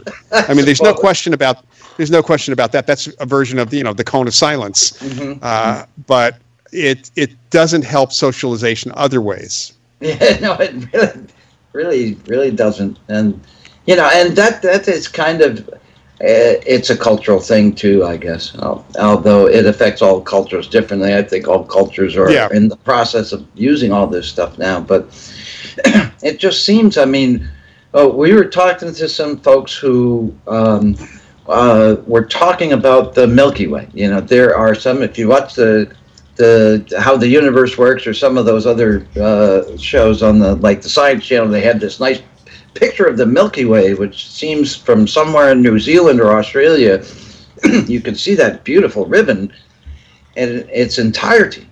And uh, people say you know right. we could see that sort of thing uh, before we had all this light pollution you know? I mean i could see a, a much brighter sky and many more stars than i can see now and and so it it makes you wonder how this may impact, you know, just everyday life, let alone uh, uh, a and I'll use the word paranormal just for the sake of this discussion, uh, honoring what you said about you know there's really no such thing. Uh, but under those terms, if, if it may have some sort of impact on how our investigations go. I guess it's fair to ask a question that, some paranormal teams, if they go to a property to investigate, they shut off all the electricity. Uh, that way, they could pick up anomalies in electromagnetic environment. Yeah, I think that's a fair thing to do. Um, you know, if you are measuring, uh, what I would do is walk around and see if I'm getting electromagnetic fields in the EMF meters, and then seeing, you know, I, over once you learn how to use those devices. First of all, you have to learn what they actually do and what they measure. um, you have to read the instructions, which I, frankly I, I know I've seen even on TV where they're using devices where they shouldn't be just waving them around in the air because they're actually creating a, a, a change in the field by doing that, mm-hmm. and that's you know, and then they get all excited because they have something reading, some some reading that's happening. They've actually created the reading themselves. And then there are, there are things like the K2 meter, which is so sensitive and so wildly bad to use that you have it anywhere. Uh, you not only need to turn off all the electricity, you need to make sure that none of your other devices are on at all. right. Yeah. True. So, yeah, so the old you get what you pay for. Yeah. Uh, yeah. So, so you really need to um, understand that um, there is a possibility that uh, you can learn what causes the device to go off. I mean, I, I have found more bad wiring in homes than mm-hmm. or buildings than I have actually found any relationship to anything psychic or paranormal. And and in some respects that's a positive thing because I've been able to tell people, hey, you got really bad wiring. Right. You should call an electrician. yeah, that is a good uh, no, answers are a good thing when people want answers from you. you well, know? and that that may have nothing to do with the case whatsoever. It's just that I'm, I feel like I'm doing a service by telling them maybe I'm telling them the wrong thing. They don't want to hear it's that. Still something worthy of remark though. Right, yeah. absolutely. You, yeah. Have you seen and this uh, probably calls for speculation any correlation between water and uh, reported hauntings, and I don't like to use that word, you know, but uh, just for the sake of this conversation, because we're talking about electromagnetic spikes or light pollution, um, water. do you have you found it? Does it make any difference at all? Is there any Not- kind not- of correlation? Not that I've seen. there's some there's folklore about that, but I've I've not seen anything like that. Well, that's why I ask you. All right, this one here you can help me uh, because my wife and I have an argument over this particular paradox, and I, I'd love to know your your take on this. Sometimes we use uh, dowsing rods. That's one thing for investigations. We can. I I tend to believe we could train our dowsing rods or ourselves to react to certain things and not others. I guess my Well- real question though, with a flashlight session, if you have some sort of communication where the flashlight turns on and off, would that be probably, at least in likelihood, more psychokinetic kind of thing that you don't realize you have, or could that be something communicating with you? Well, f- first of all, dowsing rods, you don't train dowsing rods, you train yourself because the dowsing rods don't in themselves have any sort of anything. Right. Uh, it doesn't matter what they're made of. That's that's happening because of ideomotor response. Your unconscious is moving them, and hopefully your unconscious is tuned in. That's what you you're hoping for. Yeah. Um, as far as um, the the flashlight thing, I've seen flashlight sessions on TV where it's totally random, but people make what they're asking fit what what they're getting. right. And it, it, so there's that element you have to consider. The other element, which is which you raise, which is really important, and this also pertains to EVP, is that it's very possible that the effects that are happening, whether it is a flashlight session, uh, ghost box, uh, any electronic device, a recording device, that it's you or someone else in the room who's alive, who's unconscious, is influencing the device, not a spirit. Yeah. So the likelihood of that is is much much higher. Well, it, it is in, in some respects because we have lots of data that shows that human beings, living people, can affect things electronically. Uh, we have very little evidence that, that ghosts can do that. Yeah, that's true. Very well put. So you know, it's like we, we can't get a ghost to like sit down for an experimental session. yeah, so could you do that? Although I've seen people try it, they have three different colored flashlights. You know, activate the blue one for yes, activate the green one for maybe, activate the red one for no. It's like, what are you giving them a multiple choice test? You know? Right, right. yeah, because you know, hope they weren't teachers in spirit. You know, they'd see it as some sort of uh, revenge, I guess. Uh, yeah, because that's a little, you know, that's a little over the top. But uh, Well, how there's a lot. There's a lot of presumption in ghost hunting. What I see in ghost hunting, they, you know, it's like dance monkey dance. Um, Yep, that, it's right. it's making demands of them. Uh, you know, just putting in situations like what we have learned. uh, Myself and the people that I, I associate with, uh, my colleagues who have actually done investigations for years, and I learned this from other people. I did not. This is not something I came to. I learned this from my mentors, from people like Karlis Osis and Alex Tanous at the ASPR, and from Scott Rogo, the late Scott Rogo, and a number of other people. That if you approach the case, number one, you're going in to try to figure out what's psychic or paranormal period. Try to figure out what's happening. You're playing detective in many respects. You're gathering data. Um, you're, ta- you're also trying to help the family or work with the family to help them through their experiences. Right because it's a traumatic you're, one. you're doing all that but when you have the sense that there might be somebody there like an apparition there you're not relating to them in any way other than the way you relate to people in other words you're being friendly open you want them to like you Right. Yeah, You it's want- an unconventional thing. If you think maybe if they're like uh, some time warp or something, they're actually alive from 1820 or whatever. right Uh, not that that's the case, but thinking that you're trespassing on their property from their visage. You know? Yeah, So you want to be as pliable as. Yeah, possible. and and people like you know people like to have a little fun, so we might be a little bit irreverent. We might be, uh, you know, not as far gone as as Peter Venkman in Ghostbusters, but the Bill Murray character. But you know, we, we, it's lighthearted, and really, it's it's about recognizing that they are still people, even though they're Sell dead people. Without a yeah, body. thank yeah. you, thank you for saying that. Okay, here's here's an on on that note because I know you've worked with a lot of mediums. I mean, you know, Forever Family Foundation aside, I mean, on investigations you can bring mediums with you that they can give you the gist of who might be there and the thought process of that spirit or person in spirit or whatever. But in in your experience, and you've had a lot of it, Uh, have there been occasions where you really feel that you are having genuine communication with uh, an interdimensional uh, being or a non-human well, intelligence or, or a person in spirit? Well, definitely person in spirit. I, I have yet to see any circumstance where we're sure we're we're even going in the direction of something, um, some other kind of non-human entity at all. We haven't seen that at all. Um, it, but in terms of uh, you know, we get often.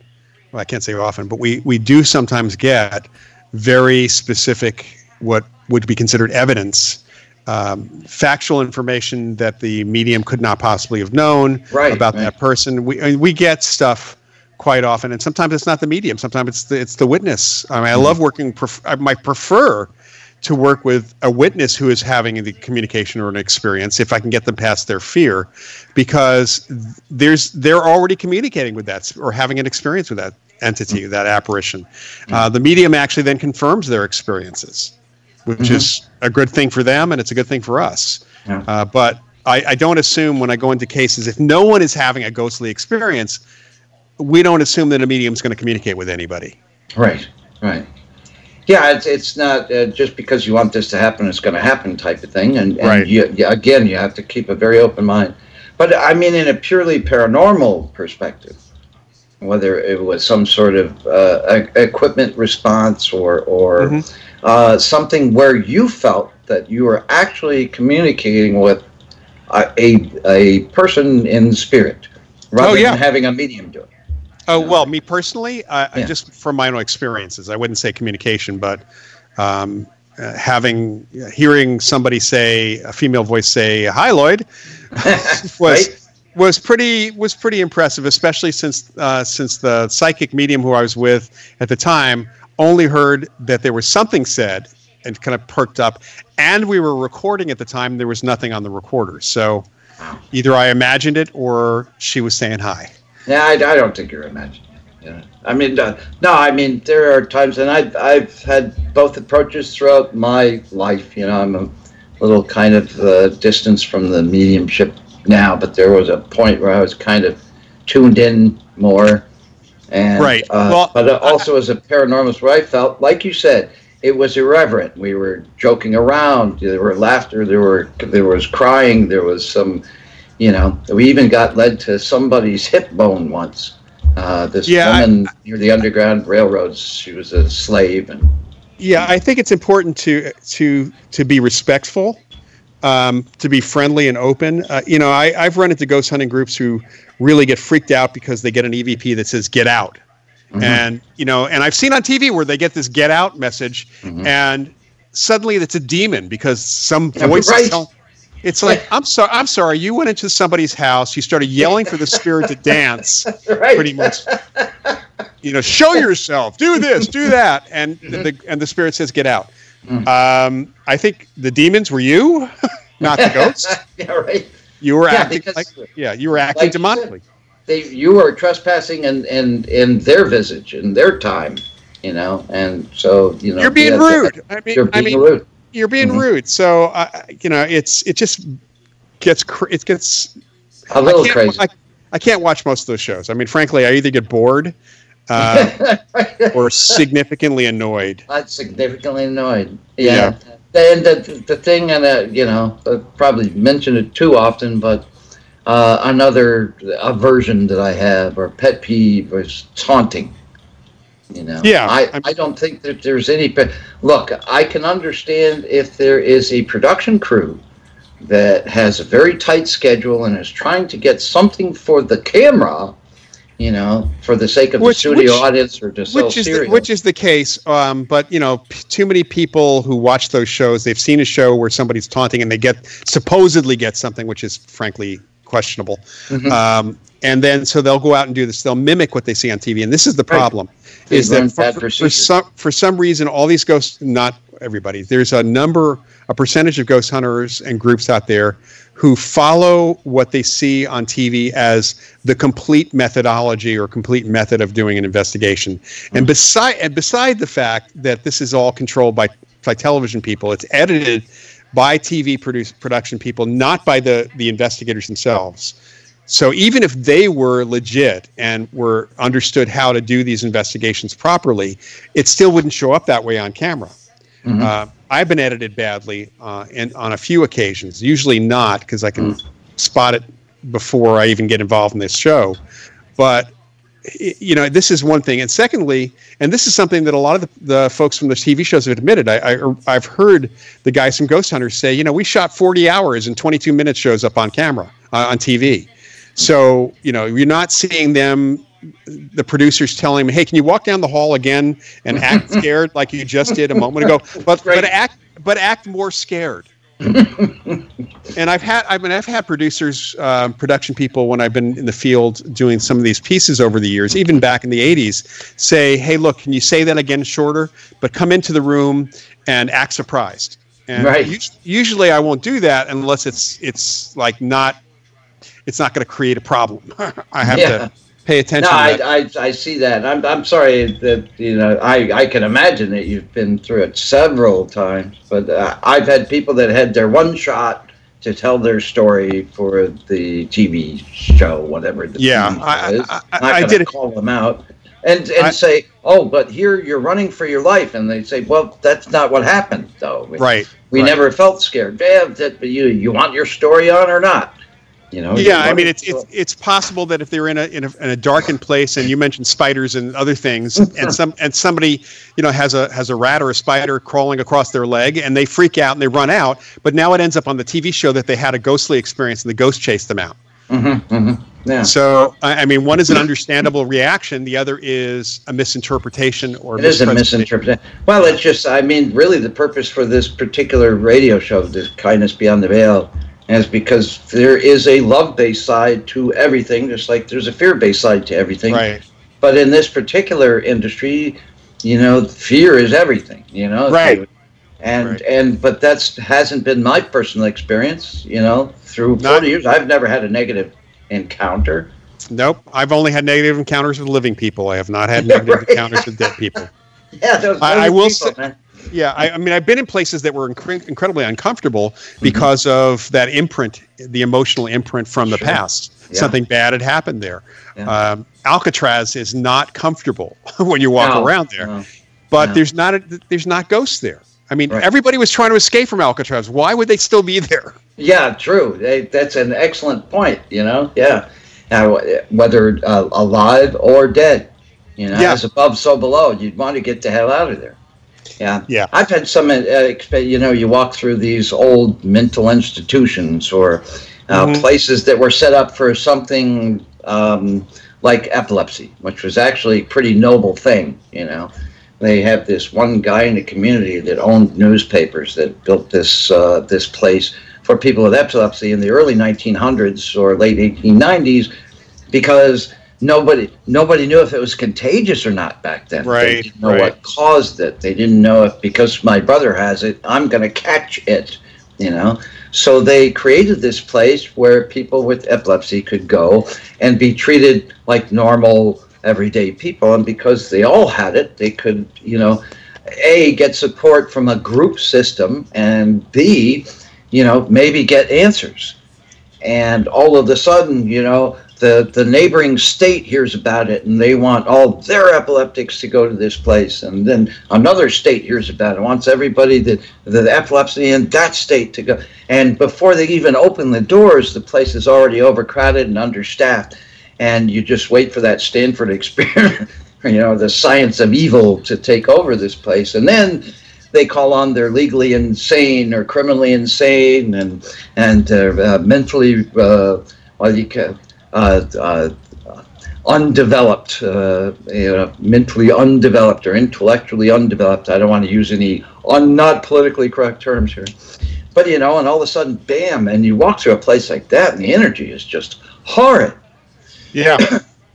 Human being, you know, if you go to a house, if you're, if people who do house hunting, when you go house hunting, mm-hmm. um, people feel like this just feels like a really nice place to live, or this feels mm-hmm. really bad. Mm-hmm. People get vibes. Mm-hmm. And the vibes are often re- relative to the people who used to live there or who are still living there. Mm-hmm. And you know, it's hard sometimes for realtors to sell a house where the family, the couple, is having knockdown, drag out, screaming matches. Right. Even though there's no indication in the staged house that this is what was going on, you kind of feel like this is not a, f- a friendly place. No, and you don't need ghosts in there for for that kind of thing to repeat itself. Right. My, my wife and I looked at apartments when we first got married, and, and there was this one place, the first place they showed us, we walked in, and both of us got a real bad feeling like right away. And it, and you know, our real bad feeling is oh, not oh, there's something evil here, but you know, you just get that. It's Yeah, almost yeah. like that staticky feeling. Right. And we took the place where there was a peaceful, easy feeling. We ended up living there for 11 years. That place we had a bad feeling about, the, the people that did take that place, there was the father stabbed his daughter within eight months of Wow. living there because that energy. And I, that yeah, it, doesn't mean a ghost made them do that either. It's no, just- no, it's it's it's kind of like uh, to me, it's it's well, even the places with high geomagnetic fields ca- can be like it's like a in the back of your mind. Um, there is a buzzing that is similar to if you know most people react when people scratch their nails on a blackboard. and Yeah. they cringe they cringe and so there's some cringeful stuff that's in the in the environment that is affecting you to put you on edge. And unfortunately when that happens you know negative things can go on whether it's divorce. And we've had places uh, that had repeated divorces and it was all because there was a, high geomagnetic field there that was anno- you know unconsciously pushing that at least that's the assumption. We measured a high geomagnetic field. There was nothing else about the property that could have done this but consistently people were having um, there was divorce after divorce after divorce. In fact, in the 80s, we had uh, did an investigation. Um, they had bad dreams. They were on edge. They, the couple was getting divorced. They wanted to see if the place was haunted. We did measure high geomagnetic field. A couple years later, I got a call from a couple that says, "Look, we're having bad dreams in this house, and we we've been on edge and just arguing, and we're getting a divorce. We're selling the house." But we want to before we sell it, we want to find out what's going on. And it turned out, go out to the house, and it turned out to be the same house. And then a year later, Wow. a year later, I get another call from another couple that's getting divorced, and they say we live in Danville, and I said, I said, do you don't happen to live at such and such an address, do you? And they said, well, how did you know? Are you psychic? And I said, no, no, it's just like, yeah, Oh my lord. Yeah. Well, speak, speaking of psychic, because I, I do have some mediums that I trust that Uh-huh. have seen situations where it's kind of like history repeating itself, whether there's a geomagnetic influence or not. They feel as though there are people in spirit that were dysfunctional, or the history of the Right. place that is still kind of is part of the energy of that place, where people not necessarily dysfunctional can go there and devolve, you know, uh, decompensate, if you will, into this dysfunctional thing. Some mediums say there are situations where there are people in spirit that have a dysfunction that is fed off the living people's dysfunction, which feeds back to. well, the- that, that's where we're talking about the spirit attachment again. That's the same kind of thing. Interesting. Uh, and you know, uh, not everybody moves on to the whatever the other side is when they die. That's where we get what what actually a lot of mediums will make a distinction between a ghost, which is somebody who has not passed over, and a spirit, who is someone who is from the other side, who's who's crossed over and projecting back and communicating that way. And some mediums are actually don't want to deal with any earthbound people because they're still disturbed. They're still you know, there's a, their personality might have a problem. They may be a bully. They may be, you know, whatever they are. Uh, the one thing that's really interesting is that one of my colleagues a number of years ago went through a lot of the historical literature and reports and did not see like serial killers or murderers hanging around after they died. Mm-hmm. Mm-hmm. So they didn't find the really bad people. Like gangsters don't stick around as ghosts. Mm-hmm. So um, that's a really interesting thing in itself It and it is. makes it may speak to the psychology of what's going on as well. Yeah, I've, in my mediumship days, came across energies that did not feel worthy of crossing of these earthbound. It didn't Yeah. make them bad, but in their own heart and mind, they weren't eligible for the light because they Well- may have done something. They were brought up very Right. and thought that they, you know, some were suicides, and because they suicided, they said, "Well, that you know, that it's impossible. I can't go into the light if I if Right. I've taken my own life." Or some situations similar to that, where the earthbounds themselves are not they're broken, you know, but they're not evil. They're And not, not a- malicious. like right that. and and not always like that some some some of the apparitions that we've dealt with in cases have related to the fact that they are afraid of what's next because you know they don't really know if there's a heaven or hell and why not why take a chance why take a chance Yeah, they're, they are scared. Yeah, and and sometimes uh, they don't know they're dead. Yeah, I've there are, there's that there's that as well um, there's also the people who actually know that they're dead but they're in denial that they mhm. are um, Yeah.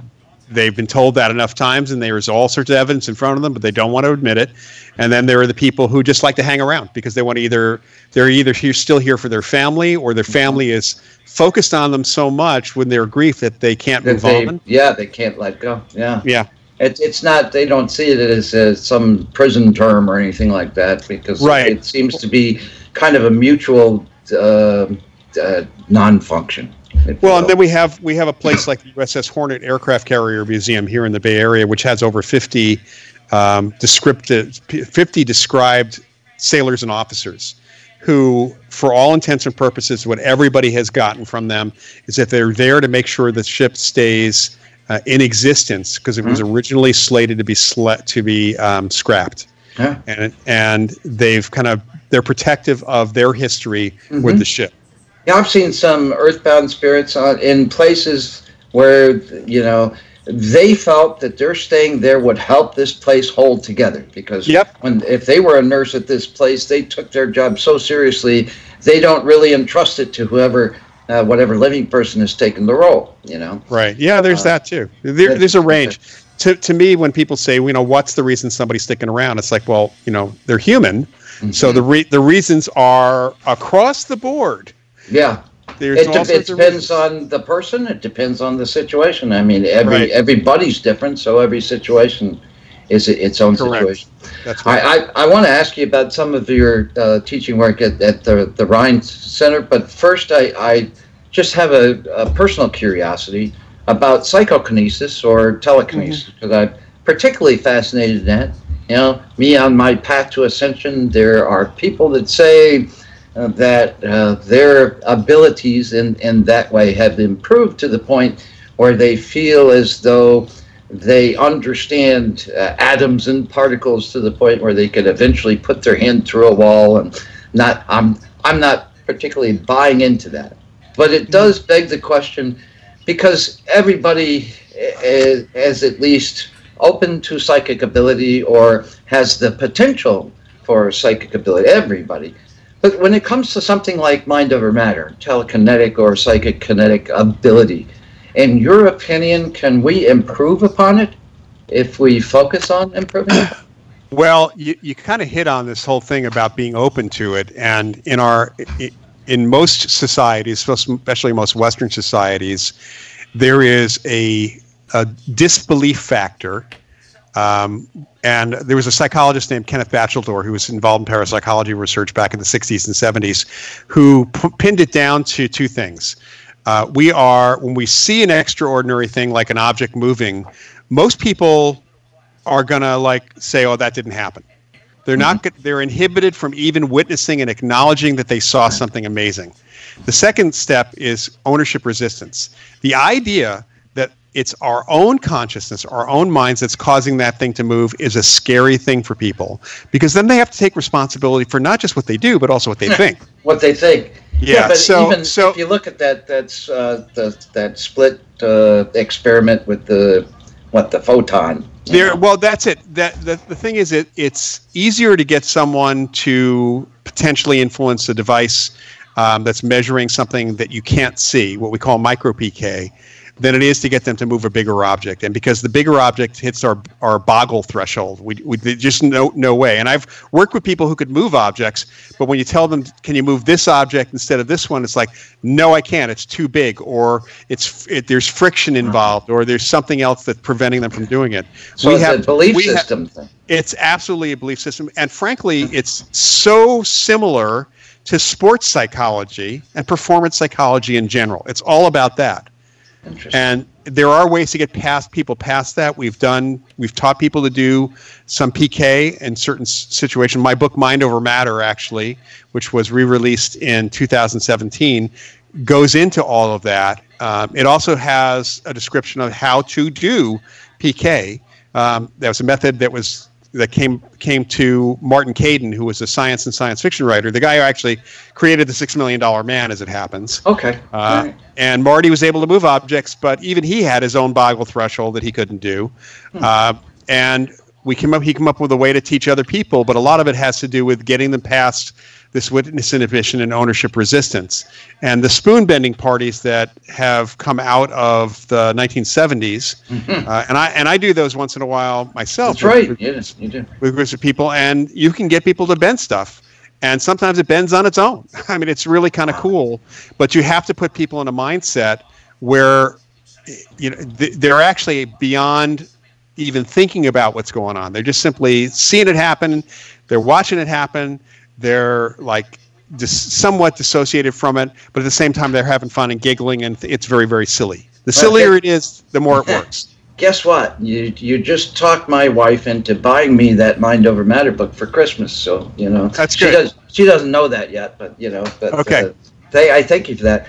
Yeah, we've got uh, about four minutes left, and I want to spend the remainder of that time, you know, letting people know where they can find books like Mind Over Matter. Sure. You've got some things about ESP and uh, psychic espionage, which are fascinating. Um, you know, to, and to, you know, I, I've still got your your signed copy of Ghost Hunting uh, by Lloyd Auerbach. But you've got a lot of books that are available. yeah, um, and you're teaching, yeah. so. Yeah, so uh, most of my away. books, most of my books are available on Amazon.com uh, or barnesandnoble.com, so bn.com, and through most major booksellers.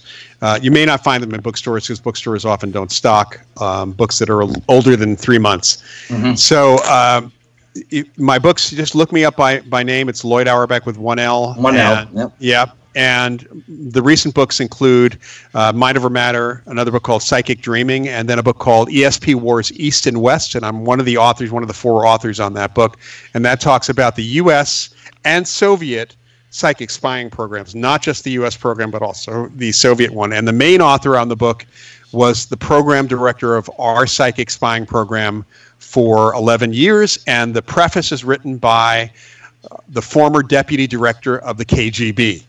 Wow. no any, kidding. Yeah. So it's, is there it's any really, tie-in to that in remote viewing? It's all about remote viewing. That's okay. what the book's about. It's about the remote viewing program that, that folks folks did. I teach courses online through the Rhine Education Center, which is an arm of the Rhine Research Center. It is a, a research center and laboratory which is incredibly great to support. Uh, could always use the support. There's memberships that you can do. You go to Rhine, R H I N E, dot org, and you'll see the link to education.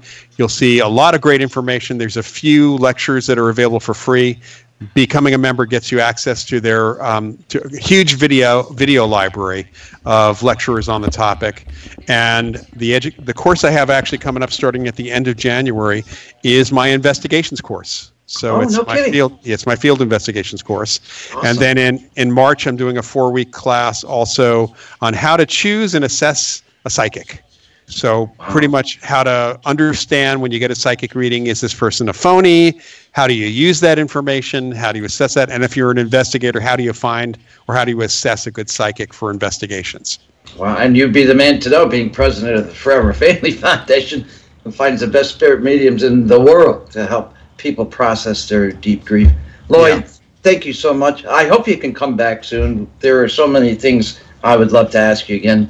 And of course, we'll see how your schedule goes on that. But uh, sounds you know, good. We'd sure love to have you back. Uh, the great Thanks, Lloyd Chip. Auerbach, ladies and gentlemen. Uh, this is Chip Reichenthal. Uh, thank you for joining us here on Kindness Beyond the Veil. Uh, each and every Monday, 7 to 9 p.m. on uh, late night in the Midlands.com and 2 to 4 p.m. Eastern, UPRNtalkradio.com. And the show plays all over the place. So go to our Facebook page to find out for times and archives. Uh, wherever you're listening, don't touch that dial. The best radio programming is up next. Please subscribe or donate to this network so shows like this can stay alive and continue to inform you. And with a loving truth, because we do love you, beautiful and wonderful listeners, beloveds. Uh, have a great night. We'll see you next week here on Kindness Beyond the Veil. And uh, enjoy life, especially coming the holidays, you know. Make it good. Find joy. Take care. Whoa, oh, You're the poetry man. You make things alright. Oh, oh, talk to me some more. You know that you don't have to go. You're the poetry man. You make things alright.